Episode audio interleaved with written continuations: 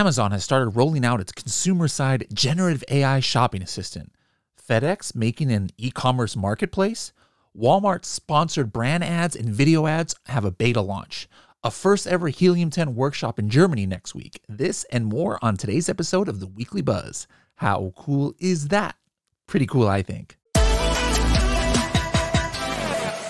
Hello, everybody, and welcome to another episode of the Serious Sellers Podcast by Helium 10. I am your host, Bradley Sutton, and this is the show that is our Helium 10 Weekly Buzz, where we give you a rundown of all the news stories and articles that's going on in the e commerce world, and we give you training tips of the week that'll give you serious strategies for serious sellers of any level in the e commerce world. Let's see what's buzzing. We've got a lot of uh, articles today, so let's go ahead and hop right into it. Now, the first one here is actually from CNBC and it was an article entitled Amazon launches generative AI tool to answer shoppers' questions.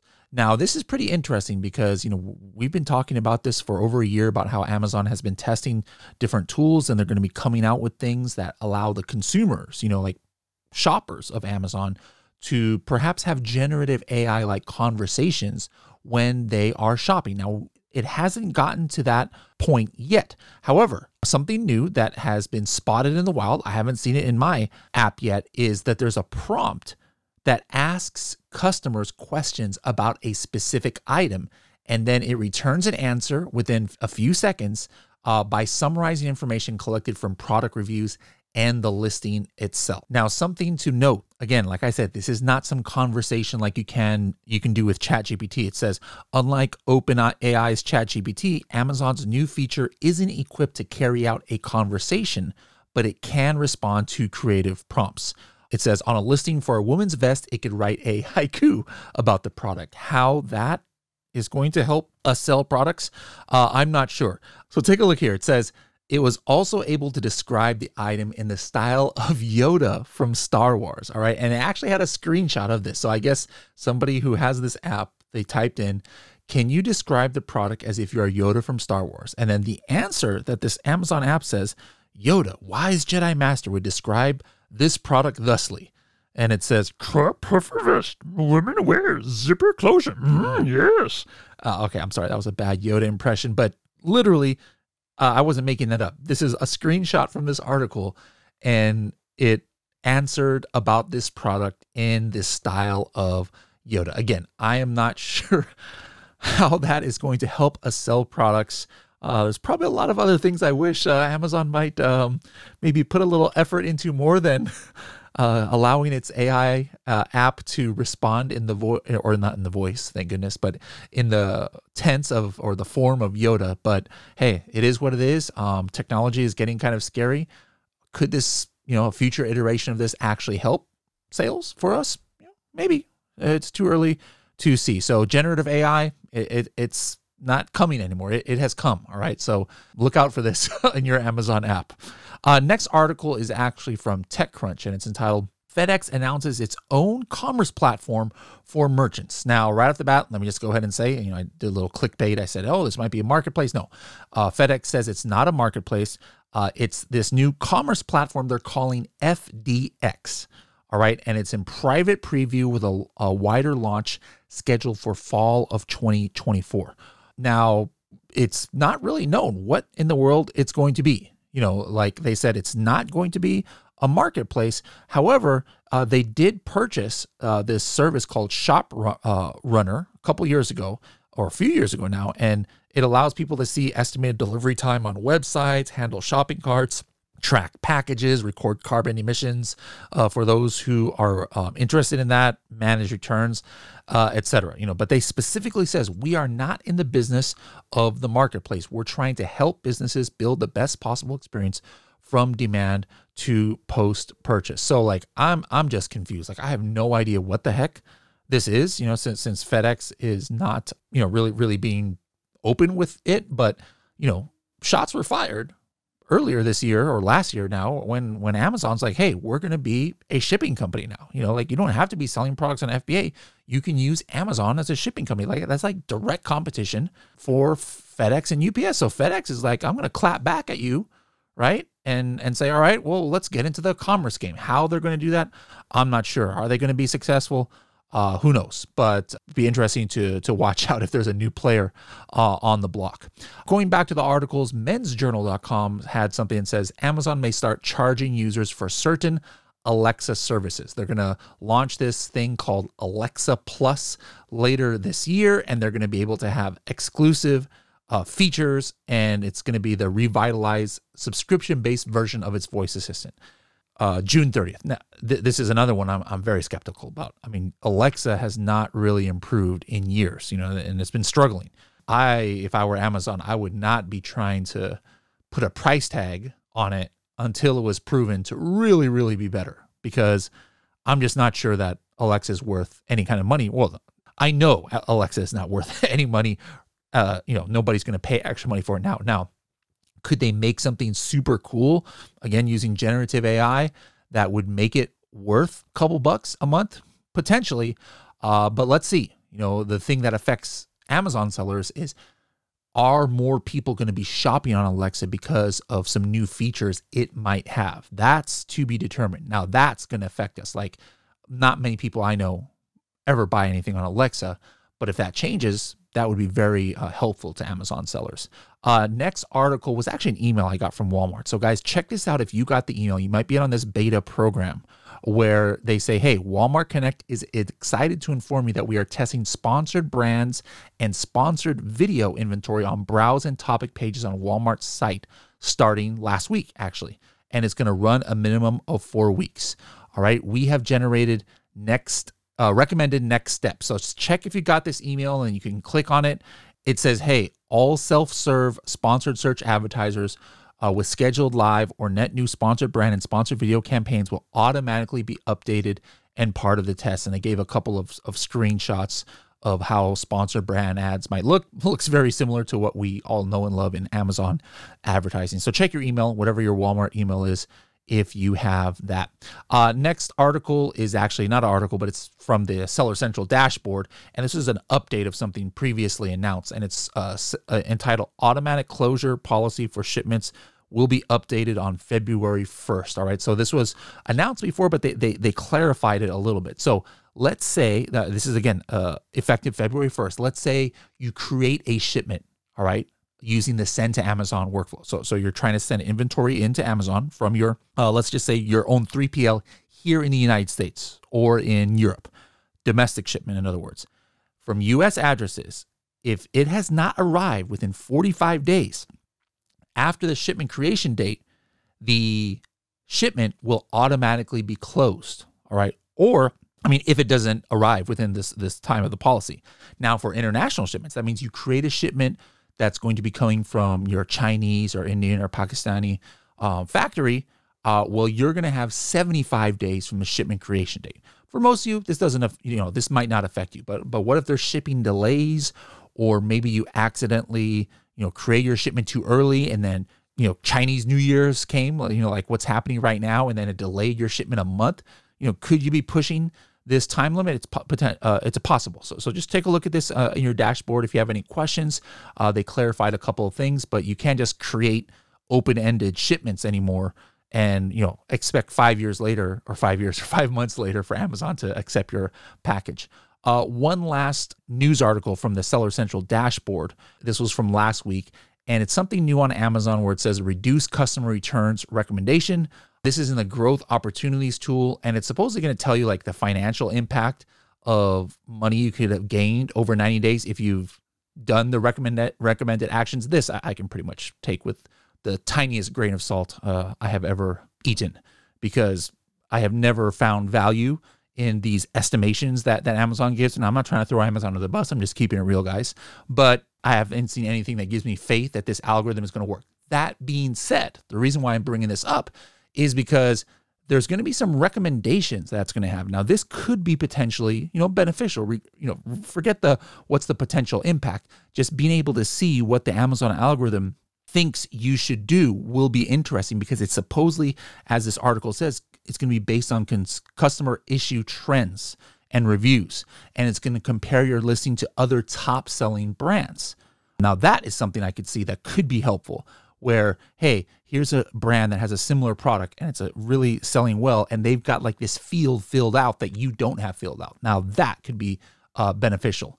The other thing that seemed interesting, but again, I'm skeptical on, is it said, hey, find out whether placing content in the title, bullets, or product description of your detail pages will have the greatest impression on customers.